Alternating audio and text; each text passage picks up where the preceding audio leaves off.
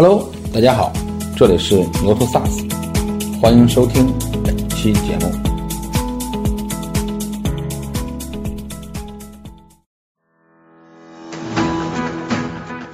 把有限的资源更加的聚焦在自己的核心产品和核心客户身上。咱们未上市的 SaaS 或者企业级服务公司，大量都是不盈利的。创业公司甚至在上市公司里边，其实都掀起了一个浪潮。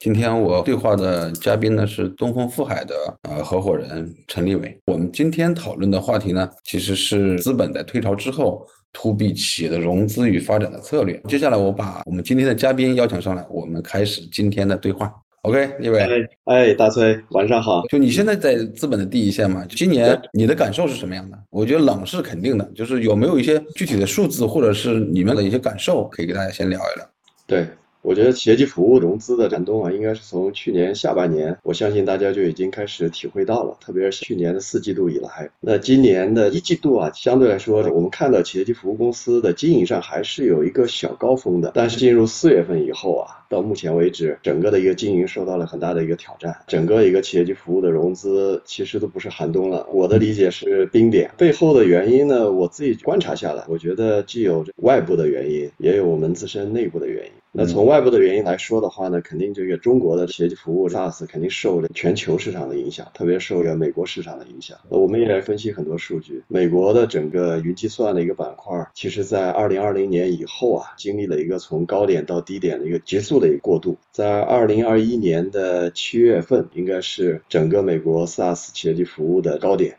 我看了一个数据，当时二零二一年的七月份左右，应该整个美国上市的云计算板块的市值大概是两点七万亿美金。那我们知道，其实，在当时二零二一年的话，很多。SaaS 公司在美国都冲上了历史新高，包括 Zoom 视频会议啊，因为是在疫情的这个推动下，用户数暴增，突破了一千亿美金啊。当时我印象中，咱们业内也都在讨论啊，就是一个工具型的一个 SaaS 啊，能够冲到一千亿美金，大家当时就觉得这个是一个很不可思议的事情。也包括像这个电子签名的 DocuSign 啊，也是在二零二一年暴涨啊，我印象中市值好像当时也突破了六百亿美金啊。嗯，也就是二零二零、二零二一两年时间，这些头部受疫情的利好影响的这些 SaaS 公司，股价都涨了一二十倍，甚至有些是更高。那我觉得这个其实就带来了一个很大的一个泡沫啊。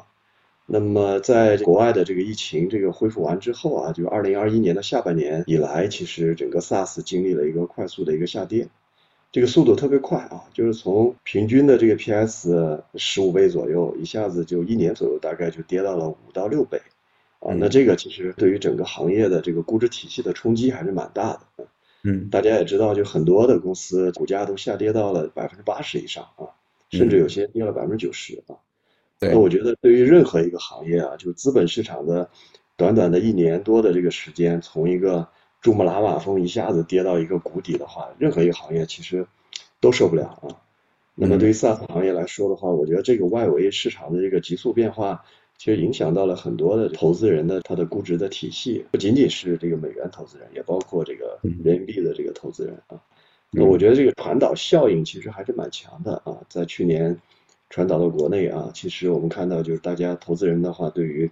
整个原来的这个 SaaS 的估值体系也发生了很大的一个变化。SaaS 公司的话呢，其实面对的投资人的这个出手的频率就会降得很低啊。我觉得这是外部的原因啊，内部的原因的话呢，就回到。咱们国内的这个 SaaS 企业所面对的经营环境，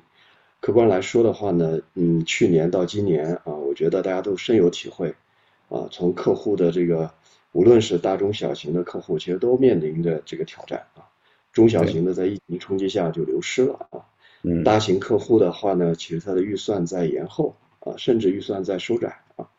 那融资不畅的情况下呢？我们也看到，就是各个赛道的这个 SaaS 公司的竞争啊白热化，经常会看到 杀低价的这个情况出现，因为大家都要保现金流嘛。所以从内部原因来看的话，我们也看到，就是国内的这些 SaaS 公司的经营确实在去年和今年呈现一个恶化的一个局面啊。这还不光是我们的未上市的啊，其实我们从上市的这些软件公司、SaaS 公司，从它的经营的财报来看的话，其实这这一年我们看到，其实经营的挑战也非常非常大。那我觉得就是既有外部的原因，自身的经营状况呢又达不到这个增长的预期啊，亏损的收窄的幅度呢相对来说也比较慢啊，甚至还有些在放大。那这个其实对于投资人相对来说就很难去建立起来这个投资信心。所以我说现在应该是这波这个 SaaS 的一个周期性的一个。最低谷。当然，这个 SaaS，咱们这十年看下来的话呢，确实也经历了好几轮的这个小的这个周期波动了。对，确实是。我觉得 SaaS 要沉得住气，觉得现在不是沉得住气的问题了，现在就是说是能沉得住气。但是就刚才你讲，就比如外部环境和内部环境内外交困之下，其实对创业者其实挺难的。你怎么看现在这个状态？包括我刚才说的这种状态？我觉得其实现在大家都在经营层面，其实都是把这个安全。活下去作为第一的药物，活下去是这个目前这个 SaaS 或者企业级服务公司的，既是最低纲领，同时也是最高纲领。在这种情况下的话呢，确实啊，有一些这个公司的话呢，也面临着并购啊、出售啊这种可能性啊。从这个不同的这个公司来看的话，无外乎几种原因吧。一种的话呢，确实在前期的融资过程当中的话呢，相对来说会有一些这个约定，无论是对于这个上市的这个期限的约定啊，还是这个回购退出的一些相关约定。那确实在这个期限临近的这个节骨眼上的话呢，有些公司可能明确也看到这个上市的这个可能性不大。等一下我们可能也会分享一下对于上市环境的一些看法。那他看到上市可能性不大的话呢，确实可能在投资人的这个大家的这个协商沟通下呢，就面临着就售的这样一种压力。我觉得是有这样一种情况，这种情况还比较多啊。另外也有一种情况呢，是主动在求变啊，就是在内生的这个增长碰到这个极大的这个外部的这个压力和瓶颈的情况下，行业内的话呢，其实大家也觉得就没必要再去进行这种流血式的厮杀了啊。行业内我们看到其实。从今年开始啊，在我们我们的 portfolio 或者我们知道的，也有很多同行业的第一、第二或者第二、第三名的这些公司在谈这个合并、战略合并。对，战略合并，其实也不存在着是谁去并谁，因为体量可能都差不太多啊。大家其实是一种抱团取暖，同时呢，通过这个战略合并的话呢，去来。优化这个细分行业的竞争状况，同时的话去来加速上市的进程。第三呢，呃，由于合并完之后的话呢，整个行业的竞争状况得到一个根本性的改变之后呢，还是能够吸引到投资人关注的。所以我觉得这种情况现在也我们也大量的在看到啊，大家也很理性。就说白了，原来的话呢，大家还觉得就是手上有资源，说我的融资能力。可能比你更强，那我就通过这个消耗战啊，就可能能把你清理出这个市场。现在发现就可能靠这个大规模的外部融资了。同时的话呢，to B 的这个特性又决定了，确实这个公司你也很难啊，除非他放弃不做了啊，你也很难把它从这个市场上彻底清除掉啊。所以我看到创始人在今年的话，大家都特别的理性，都是往更加良性的竞争的目标去努力的。这种并购，我们看到其实在今年大量会在出现。嗯，我之前其实给头部的企业聊过，因为他们其实是是想和第二名去合并啊。比如说我们俩合并之后，保持双品牌去运作。比如说一个人一千二的人，然后我们可能合并之后呢，我们能剩个一千二，至少砍一半人差不多，至少整个的结构会优化很多，整个的消耗的那个资金也会很少。我不知道，就是真正的出现这种合并的时候。会是一个什么样的状况？就是在理性的这种状态下，合并完之后，这两家企业发生一些什么样的变化呢？我觉得首先肯定是在内部的组织架构上肯定会发生一些大的一些变化啊，就是合并同类项的一些组织部门啊，一些部门会发生一些比较大的一些调整啊。呃，行业内的如果第一名、第二名或第二、第三名的话，它的收入结构、它的组织的一些呃排兵布阵啊，其实重合度会比较高。所以这里边的话呢，其实节约化之后的这个成本的一个下降的一个会非常明显。所以这一块儿，我觉得其实对于他们组织的一个变化比较大啊。第二的话呢，就是在客户端的这个竞争，我刚才讲了啊，其实现在呃，大家因为是保现金流嘛，所以说的话呢，在某种程度上来说的话呢，其实在前端的这个竞争上面，嗯，相对来说厮杀的还是非常激烈的。对。那这种情况下的话呢，我觉得合并完之后呢，确实。对于更好的去来争取客户的这个预算啊，我觉得也会带来比较大的一个变化啊。第三呢，我就想说的是，很多的这些投资人的话呢，其实他也不是说不出手啊，其实在等待更好的这个时机。这个实际就取决于就这个赛道的这个竞争状况。我们看到是中国的很多的企业级服务的，因为大家雷同，差异化程度不大嘛。就是这种情况下的话呢，其实很多的投资人的话呢，他找不到这个出手的这个契机嘛。如果这个赛道竞争状况发生一些根本性变化的话，会反映到这个财务报表上啊。那整个投资人的话就能找到这个出手的一个契机啊。我们也看到，其实国内呃上市的这些这个呃 SaaS 或者软件公司的话，之所以走到上市那一步啊，其实也是背后反映了他们在这个行业内的这个市场占有率的一个提升啊，包括广联达，包括用友、金蝶这些啊。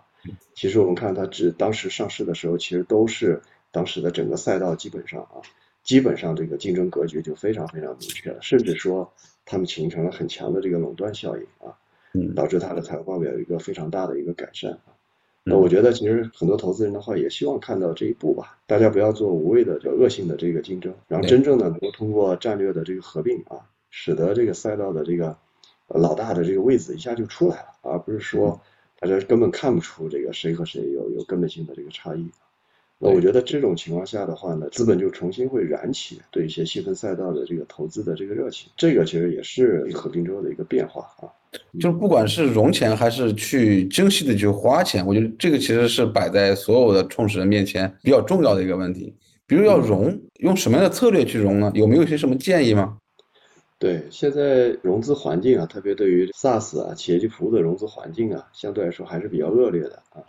我觉得核心的原因的话呢，是整个头部公司的退出的这个渠道啊，相对来说不是很顺畅。我们也看到这两年确实也有一些公司啊，也实现了在境内外的这个上市啊，但上市完之后的话呢，市场表现啊非常不理想。那这个其实对于特别是财务投资人的这个信心打击还是比较大的啊。我觉得外部的市场的这个退出环境如果没有根本性的改变之前啊，那么。财务型投资人其实对于 SaaS 和企业级服务软件的这个投资信心很难去根本性的恢复。那么刨除掉财务型投资人，其实还有这个两类投资人，一类是这种产业型的投资人啊，这些的话呢，他其实是有非财务诉求以外的其他的战略诉求啊。那我相信他们的可能出手的这个速度可能相对会恢复的会更快一些啊。你的这个市值低到一定程度，相对来说你的增长又开始慢慢开始恢复了，那他们就会出手，这是一类啊。第二类的话呢，就是偏国有的，国有的我们看到在今年的话呢，确实他们也比较活跃啊。嗯，我们也看到，其实咱们业内的一些 SaaS 的一些头部公司的话，其实今年有一些融到钱的背后，其实都是。国有资本，当然，国有资本的话，它的诉求主要还是发展当地的，这可能就涉及到就是你怎么来满足这个国有资本它的诉求，就是在当地的这个落地啊，呃，满足他们的招商引资的这样一些诉求啊。那我觉得其实这个，我倒觉得其实对于目前融资环境这么恶劣的情况下，对于这个 SaaS 啊企业软件的公司来说，其实也不应该去排斥这些国有的这些资金。甚至来说，可以去主动去拥抱，所以我觉得有机会的，其实基本上就是这两类投资方啊。其实今年我们还看到一种现象，就是因为涉及到国有资产的事儿嘛，基金到期，人家肯定是要让他要求回购。你自己没有钱，那你可能就连带到创始人团队。其实这个呢，对创始人的压力会非常非常大。这种状态下，有没有一些什么样的方式，或者是可以把这个事情缓和掉，或怎么去处理？这一个大家一直在讨论的一个话题啊，投资人的对于安全的保护和创始人的针对于自己的这个创业风险的一个把控啊，或者是一个控制。我觉得这个。确实，大家要找到一个平衡点啊。风险投资的话呢，确实也不能变成一个无风险投资啊，就相当于一个纯债权的一个投资啊。但对于那个创始人来说的话呢，确实也要部分去消除这个投资人对于这个风险的一些考量啊。在实际的过程当中的话，我们也看到，其实还是有一些折中方案的啊。譬如说，个人资产、个人的资产怎样在你的这个承担这个回购的人主体的范围里边去来有限度的去来撇除啊。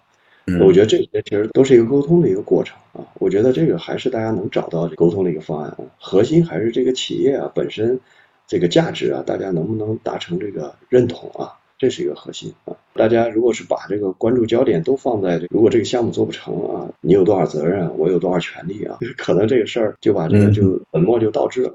嗯，对，是。刚才你也谈到了，就今年整个的市场其实是到了冰点了。那在这个冰点之下呢？就是我们看到很多企业其实降本就其实是一个主旋律，另外一个关键词就是人效，就是说在降本的过程中，如果我们把我人效给提上来，这是另外一个话题。你还看到有一些什么样的状态吗？我觉得今年其实，在刚才开篇的时候讲，其实在今年年初的时候，大家对于今年的整个预期还是不错的。最近也集中的去听了很多上市公司三季报它的在线的宣讲啊和投资人的这个沟通啊，我听下来就是很多的这个上市的这个 SaaS 或者软件公司啊，都提到了，就今年年初对于整个全年的预期不错啊，所以导致今年其实整个战略上确实出现了很大的这个偏差嘛啊。所以我是想讲的，就是，其实，在今年一季度啊，一季度的话呢，其实大家并没有太多的去来把人效啊、降本啊这些作为一个主旋律。但就是四月份以后啊，其实我看到就是很多公司就开始贴身体会到，哎，好像这个市场端啊或者销售端啊开始不达预期了。六月份以后的话呢，这个情况就特别特别的这个明显了啊。所以也就下半年，其实大家几乎所有的这个。企业级服务的这些公司都把降本增效作为经营的主旋律啊，第一的要务。我觉得这个其实也是应对市场环境一个变化嘛，因为很多的咱们未上市的 SaaS 或者企业级服务公司大量都是不盈利的。第一是在财务报表上不盈利，第二在现金流上它也不赚钱。在面对这种环境下，你说外部融资，可在可预见的这个短时间内又不可能放开啊，然后客户的这边的这个预算呢，相对来说还在恶化啊。那你能做的其实就是内部的节流啊，所以我觉得其实对于这个创始人来说的话，应对这个市场环境变化的话，其实他的这个操作的这个节奏还要要足够的灵敏啊，足够的敏捷啊，否则的话呢，确实过一个季度，其实你的成本消耗就会很大。所以我觉得今年的话呢，其实感觉大家的这个经营的方式都是在内部的节流上在做人效啊。包括这个已经上市的，就是现金储备比较多的，我看到今年也基本上都是在谈人效啊。对，就是我觉得这是一个主词啊。就这两天我在和一些人在聊，在中国就 SaaS 这个里面呢，就资本的效率没有完全体现出来，就资本那个杠杆作用没有起来。就你怎么看这资本效率，它的主要原因是什么？我觉得就像你刚才讲的，就是 to B 的整个链条比较长嘛，整个营商的这个链条比较长，甚至就大量的咱们这个企业级服务公司的它的产品的标准化程度也比较低啊，就是交付的这个压力也比较重，在这种前端的这个营销获客的效率相对来说也比较低，就营商的这个环境啊，有很多也并非就是完全以产品驱动的，很多还要有关系驱动的啊，招投标啊等等啊这些啊，那整个链条比较长的话呢，客观上来说的话。你也很难，资本就进去之后有一个非常高的杠杆，它和这个 C 端的这个消费互联网买流量，然后做转换，然后收钱也没账期，这和那个还是有一个非常大的一个本质性的一个区别的。所以我是觉得这个是一个嗯赛道的一个客观环境来决定的。我觉得这个是任何一家这个企业级服务公司的话，它可能在这个环节里边可以做一些优化，但是是你说大家有一个质的一个提升啊，我觉得或者质的一个差异啊，也很难啊。往往我们看到一些 PRG 的一些公司啊，我们也投的 portfolio 里边也有一些啊，靠 PRG 去驱动公司，它往往有一个阶段，可能在这前期一个阶段，这个 PRG 走的还是不错的啊，但是一旦它进入到一个规模化的一个收入增长的一个阶段之后的话呢，往往还是把 SLG 这个能力还是要建立起来，那这时候的话呢，其实就存在一个你的销售队伍的这个。培养的一个时间周期等等啊，包括获客的这个时间周期，就和原来的 PRG 的那个效率就完全就不一样了啊。嗯，甚至有些公司我们看到，就是很难跨越这个 SLG 这个阶段啊，导致就是收入的话呢，一直都是在一个一个亿以内这样一个阶段在在徘徊。所以我是说，就是我们确实也不能够太理想化，就是我通过这个融资啊，通过这个资金的这个密度。去来带入的收入增长的一个速度，我觉得这个可能也是大家过往这十年这个无论投资人还是创业者，可能也是趟的一个坑吧啊。所以我们也看到，就是其实咱们过往这十年，我看过一个数据，可能不完全统计，在国内的这个企业级服务业砸了一千六百亿啊人民币啊。但客观来说的话呢，你说有多少退出的？所以说，呃，资本使用效率确实也不像大家想象的那么好啊。原来大家一直讲，为什么这么多的这个资金愿意涌到这个企业级服务这个板块里面来呢？就是讲的就是资本使用效率嘛。我觉得这个优势的话呢，现在从美国来看，确实也反映出来了。但在中国呢，我们现在看到确实还没有完全反映出来啊。嗯，对，这是一个话题。前两天我们还聊了一个话题，就是说，因为现在我们看到，比如说在 AI 啊，现在大模型比较火，你们在大模型这过程中有一些布局吗？投资吗？我们也在看。特别是在基于底层的通用大模型之上的，特别是这些应用层的公司，是我们比较关注的。同时，也包括一些行业垂直的一些大模型。还有就是我们被投企业本身，它的产品怎么来和底层的这个大模型、通用大模型去来结合，去来提升它的产品的这个功能和它的这个用户体验啊。这个其实是我们现在看的比较多的。就今年为啥说这个话题呢？我们看未来，因为我们觉得在线化这件事情肯定是确定的。比如 SaaS 这件事，它不管未来叫不叫 SaaS 这个词，我觉得在线化这件事情肯定是确定的。就是企业整个的信息系统、整个的的协作系统走向线上，我觉得是可确定的。未来比如五年或者十年，能够改变这未来五年、十年的一个变量到底是什么？我不知道你有没有思考过这个问题。我非常认同啊，在技术层面来说的话，可能 AI 同 AGI 这一波，对于整个软件行业是一个重大的一个影响啊。嗯，我觉得这个是一个重大的一个变量啊。变量的话会体现在你的产品的这个差异化程度，会体现在你产品的一个代际的一个代差都有可能。那我觉得甚至来说的话呢，现在大家一直在讲啊，就是要投一些这个 AI 原生的一些应用层的一些公司，那会有一波新的一些人，九零后啊，一波新的，也不是说在云计算那一波的创业者的这个技术架构、技术栈出现的这些公司。那我觉得这些话呢，确实啊，也是我们关注的点啊。当然，是不是已经？到了就是像咱们当时二零一四年的时候开始看到，就国内的这个 SaaS 云计算开始百花齐放那个程度，我觉得可能还没到，因为这些取决于现在底层的这个大模型它本身的这个能力啊，特别是应用在这个企业端，它和 C 端还不太一样啊。企业端的要求是准确性、安全性等等啊，就是那这些底层大模型可能。还没到时候啊，但是我是觉得，可能如果展望的话，未来两三年底层大模型的这个成熟度啊更加高了之后的话，我相信啊，上层的这个企业端的这个基于 AI 的这些应用，肯定也是一个非常大的一个浪潮啊。嗯，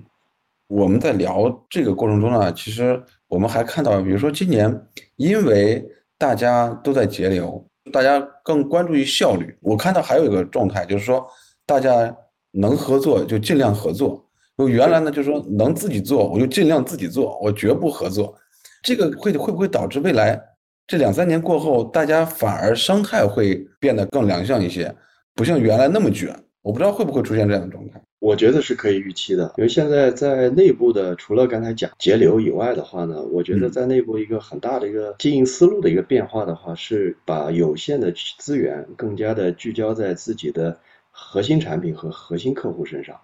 这个也是我看到，其实这个现在的企业级服务公司的一个主动的一个战略选择啊。那非核心产品或者非核心客户，大家都愿意放出来合作，这个其实是是一个非常非常明显的变化。而且这么做的企业的话呢，往往就是它的亏损收窄的幅度啊，会相对来说呈现出来的状况会更加好一些。同时，它的客户的一个增购的一个幅度也会更加好，它的续费率也更加高一些啊。就相对来说，就是什么都想做。然后什么客户都想拿，什么行业的客户都想拓展，已经确实从那个经营思路里边，已经有一个比较大的一个改观了啊。这个其实不是某一个细分赛道这样，我我看到很多啊，整个行业的这个从业者啊，好像现在都在做非常重要的这个转变啊。包括已经上市的公司啊，我们去来看，在他们的年报里边也披露了，就是他们的客户经营的策略都是做客户分层，把资源优集中在。一百家或者一千家，这个核心的这个最能带来这个价值的这个客户身上做客户深耕啊。还有一个话题呢，就是说这两天我看到马斯克那篇文章，说推特这个事儿，说是这个下云是不是一个趋势，裁了很多人，然后逼着大家去改架构。马斯克又把这个微服务架构给给干掉了，他又采用了非微服务的架构，那是不是会对整个的 IT 产业或者是未来的整个这个方向会有一些改变？他爆出的是从八千人裁到一千人，然后盈利了。并且采用了飞云的架构，我云下子，你对这个事儿怎么看？虽然它是个个例哈，从二八法则的角度来说，任何一个公司啊，都是百分之二十的人贡献了百分之八十的这个收入也好，或者利润也好啊。那确实就是在你的这个外部经营环境面临着一个生死存亡的这个阶段的话呢，其实压缩内部空间这个空间还是很大的啊。马斯克这个的话呢，当然比较极端，但是呢，看到很多报道，确实在这个硅谷，在美国的这个创业公司，甚至在上市公司里边，其实都掀起了一个浪潮，对于极致的人效的追求啊。对于上云和下云这个事儿呢，我觉得其实还是从它的财务的这个角度去来做评估的嘛。所以我个人觉得的话呢，其实其实国内外现在大家都很卷。就是前期的话呢，在这个货币超发啊，然后这个融资这个高涨的这个过程当中的话呢，不管是美国的企业还是中国的企业，都存在虚胖的这样一个现象，物极必反嘛。所以在这个周期又逆转过来之后的话呢，其实我们就发现这个挤压挤水分的这个空间相对来说还是比较大的啊。嗯，刚才你提到一个说未来三年可能都很严峻，比如说有些企业是。拿了很多钱，现在还有余粮的。有些企业呢，其实就只能靠自己裁员，或者是让自己的现金流赶紧走账，然后精细化的慢慢走下去。还有一波呢，有可能会被淘汰掉。不同类型的企业会有一些什么样的建议呢？比如说在资本方面，嗯，我觉得对于现在手上资金还比较多的话啊，那我觉得其实就是要怎么样能够让你的从上到下。就原来都是在这个相对资本比较富裕的状况下去来做的这个生产经营啊，包括你的打法等等啊，这个我觉得要彻底的去来改观。就虽然你账上可能还有比较多的钱，但这些钱的话，其实对你来说它是一个负债啊，把它你要把它视成一个负债。客观来说，在很多的这个投资协议里边，它可能也确实有这个回购的这个压力，它本身也是负债啊。那怎么样让所有的这些人，你的这从上到下的各个的这个层级的人都能够过紧日子，把任何一个动作都能够以 ROI 作为一个导向？我觉得这个对于资本比较多的公司的经营管理层是一个重大的一个挑战啊，因为由奢入俭难啊，有很多的话呢，其实是没有办法来完成这个过渡的啊。但是我觉得，因为你资本比较多嘛，其实你相对来说，如果啊，如果这个你上下能够。在经营思路上有个根本性的一个改变的话，你的这个相对来说存活率还是比较高的啊，这是第一。第二的话呢，确实可以用这些资本在目前啊相对整个行业比较低迷的情况下啊，去来收购一些有实质性的业务和客户的一些团队啊，去花一些这个小的一些资本啊，去来收一些有利润、有收入的这样一些业务和团队，呃，甚至是一些非产品型的一些业务啊。服务型的一些业务，充实你的这个财务报表，我觉得这些都是可以做的。那么对于第二类的话呢，就是你没有什么，那其实，在今年我们看到的话，大量的企业其实都已经压缩到了最小化了，都已经进入到了进入或者即将进入到盈亏平衡了。就这种类型的公司，相对来说，未来的话呢，其实可能相对来说走并购这条路的话呢，会更加的合适，无论是对于整个。你的团队的这个呃财富的这样一个最大化，还是你去解决掉原来融资的投资人的退出的这样一个压力？这种它经历了急速的一个缩缩小之后的话呢，其实这个公司的话呢，只是维持了一个基本的一个生存啊。再想重新把这个雪球再重新去滚起来的话呢，花的这个时间周期会非常非常长啊。不如这个公司和行业内的或者说是其他的这个跨行业的这些公司做一个整合。嗯，对。在上市过程中，现在会有一些什么趋势吗？比如说接下来这两年，会有一些企业呃上嘛？就除了已经通过一二名或者二三名这种合并，可能会是一条路，还有一些什么样的路径吗？你如果从那个上市的不同的板块去来看的话，去来分析咱们国内的这些 SaaS 企业级服务公司的退出的可能性啊，或者退出的方式来看。也可以交流一下啊，就是，如果从美国的这个角度来看的话，上次我有一个统计数据啊，去年整个二零二二年的话呢，在纳斯达克的这个企业级服务或者 SaaS 公司在美国的这个上市微乎其微，几乎为零啊，除了一些 Spark 的一个上市的一个方式，直接是就是通过 IPO 这个公开发行上市的话，其实在去年美国这个市场里也是一个冰点。客观来说，国内的这些工具型或者是效率型的这些 SaaS 软件公司啊。如果放到这个美国的这个市场来看的话呢，都属于相对来说经营的这个规模偏小啊，经营的质量偏低啊。所谓经营质量偏低，就是你的亏损率太高啊，你的营销的这些费用率等等啊，其实放在这个美国的这些 SaaS 公司的这个指标体系里边去的话呢，我们没有任何的这个优势啊。这个和那个消费互联网在美国上市还不一样啊，这个环境啊。所以我觉得就是呃，我们也看到，其实真正能够国内能够在美国纳斯达克来上市，往往是一些这个交易型的，嗯，交易型的这些供应链啊，B to B 的 to B 的这样一些公司啊，反而是有一些优势啊。所以客观来说，我想说的，即使中美的这个资本市场的话呢，有比较大的这个改观的话，就是我们的很多的这些 SaaS 公司的话呢，在美国资本市场如果上市的话呢，其实相对难度也是比较高的啊。那么第二类的话呢，其实我们看到这个这两年的话，其实在香港上的比较多，因为我们知道香港是一个全球的一个资本市场、金融市场啊，它的这个资本的这个流动呢，是受制于整个全球的整个的一个资本的一个趋势的啊，在这个美元的这个利率。美债的这个收益率这么高的情况下，其实全球的这个美元都被收到了，都被吸走了啊。所以我们看到香港的这个资本市场其实是流动性是枯竭的，所以很多的这个国内的这些 to B 的这些公司的话呢，相对来说在上面的表现特别特别的不理想啊。所以在某种程度来说的话呢，如果不是非上不可的话啊。其实目前的这个香港的这个资本市场话，也并不是我们国内的这些 SaaS 公司理想的这样一个上市地啊。这个时间的这个窗口确实啊，现在来说不是一个非常合适的一个时间窗口啊。那从国内来看的话呢，其实在过往的这个两年，科创板尤其是科创板开了之后啊，确实也给国内的这些 To B 的这些企业级服务公司带来了这个带来了这个希望啊。那我们也看到像一些大数据啊。包括一些底层的云计算的一些公司啊，其实也都在国内的科创板也实现了上市，也包括一些这个呃工业软件和网络信息安全的一些公司，在国内科创板也上市了啊，呃给的这个估值水平还非常高啊，流动性也非常好啊，但是国内的这个资本市场大家也都看到啊，今年今年四季度以来的话啊，由于 A 股的这个二级市场的这个状况特别不好啊，所以这个 IPO 的话呢也呈现了一个。实质上是一个暂停的这么一个状态啊！我看到今天朋友圈里边在流传啊，确实国内的资本市场的话呢，现在又回到了以这个盈利为导向的这么一个指挥棒里边，包括科创板啊，科创板对于盈利的这个亏损的这个包容度，实质上也在下降。那对于咱们 to B 公司来说的话呢，我们看到就是，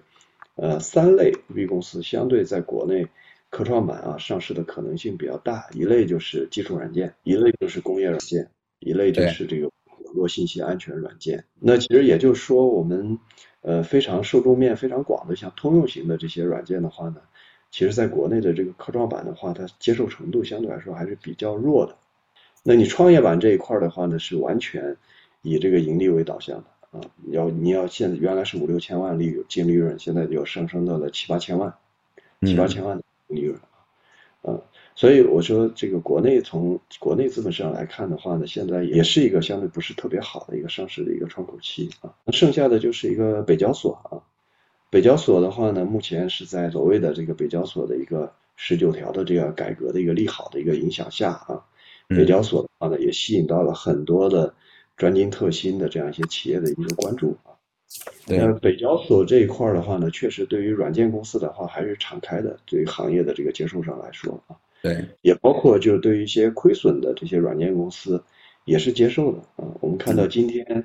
在北交所上一个呃上市的一个并行科技，它是做高性能计算，高性能就算力互联网啊，软硬件的，嗯，它是一个大概一个两三亿的一个收入，但是也亏损，亏损额度也比较大，一两亿的亏损额度啊。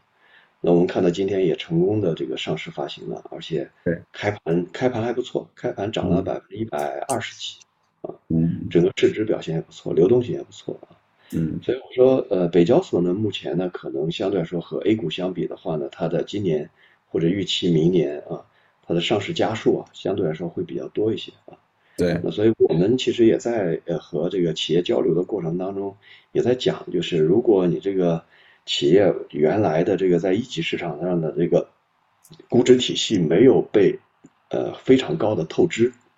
就不是说你的估值已经呃几几十亿啊，甚至说是这个上百亿了啊。如果你的估值没有被完全透支啊，同时你的营收规模的话呢，有个一两个亿啊，两个亿左右啊，呃有一定的利润或者说是接近盈亏平衡啊，其实是可以把北交所作为一个。过渡，我觉得需要去理清楚，就是创始人和这个投资机构的这个预期啊，就不能把这个北交所作为一个你上市套现的一个板块啊，嗯，可能作为你的企业加速发展的一个台阶啊，在上面再经过两三年，它长得更大了啊，市值更高了，流动性更强了，你再去变现啊，那我觉得这个北交所它的这个是它的作用和价值又出来了啊。现在大家不太看北交所，核心原因就是以还是以上市退出的角度去来看。对，如果是以这个角度去来看这个市场的话，那它无论从这个估值的中枢还是从流动性上来说，其实和 A 股和美股都不好比啊。但如果你换一个角度啊，从是不是更有利于企业成长的角度去来看这个事儿的话，我觉得可能相对来说评估的这个结论就不一样了。嗯，最后一个问题啊，前段时间和合信息上市了，大家又在关注什么呢？关注这个有 to B 又有 to C 的这类的项目会比较吃香。你怎么看这个现象？和合信息也是富海投资的啊，确实是在这个领域里边做的非常好的一家公司。因为从财务报表角度来说，它有两个多亿的这个净利润啊，这个在科创板里边其实纯软的这种公司来说，也是一个翘楚。to B to C 的这种公司的话呢，就是也是我们关注的一个重点啊。就是它既有 to C 的这个收入的来源啊，同时又能够有 to B 的这样一个收入来源。就像我说的，就是这两种呃不同的产品形态或者经营的这个方式融合到一家公司里边，其实对于经营管理层的挑战是非常非常大的。你像金山办公也属于这种典型代表，也属于对，就是一旦这种公司真能做出来的话啊，它无论从财务报表的角度来说，还是从它的市值的想象空间来说啊，都是大家给予非常大的这个期望的。难度确实很高啊。往往都是发展的起步阶段，都是靠一个工具型的产品，先在 C 端获得一个普及啊，然后再做那个 C 端的收费转换。这时候的 C 端的收费转换呢，更多的都是用这种互联网的打法去来做的。相对来说，就是你互联网的基因如果足够浓的话，一定是能够这个阶段一定能够过去的。啊，就 P2G 的这样一个阶段，但这个阶段很快就会碰到这个收入的这个天花板，很多赛道基本上就处在这么一个状况了，大家可能也都长不大，就是一个多亿这个收入将将就是盈亏平衡，或者还没有盈亏平衡。第二阶段就像和和这些，他们能够长出来，在 To B 的这个能力上，确实获得了一个第二增长的这样一个曲线，那我觉得这个是他们团队的一个能力以及他当时所面对的这个市场的一个状况。我觉得核心点是在第二阶段啊，嗯，如果你第二阶段长不出来的话呢，其实这个公司的话也不会有什么特别大的这个利润的一个爆发和利润的一个呈现呃，往往我们去看就是到发展像核信息这些去来看的话，从它的收入，特别从利润结构上来说，基本上 to B 会占到它百分之八十以上的这样一个利润。所以我自己觉得这个是占，就是往往很多是从 to C 起来的这些团队，他没有办法去来建一个 to B 的一个销售团队。对，就是我们所说的基因不同，就很容易惯性过去。今天我们聊的比较散哈，其实有几个关键词我可以去大概说一下。其实第一个呢，聊一聊现在整个国内资本的一个状态，就他用一个词呢叫冰点嗯来形容。另外一个词呢，就我们讨论的资本效率，在 to B 这样的一个长周期的这样的一个赛道里边，资本效率其实在国内。没有得到很好的体现。第三个呢，我们讨论了变量，接下来未来几年就是 AI 或者是生态会不会变成一个变量？我们也讨论了，比如说 To B 和 To C 的这种产品是不是资本比较受欢迎的？我们还聊到了并购，觉得明年一定会出现，比如说头部的一二名或二三名企业的并购的案例。我相信明年 SaaS 产业来讲可能会是一个并购年。其实不管怎么样吧，希望大家。在接下来两到三年里边，能够关注人效，能够发展的更好。好，谢谢大家，谢谢。好了，本期节目到这里就结束了，感谢大家的收听，请订阅本栏目，下期再见。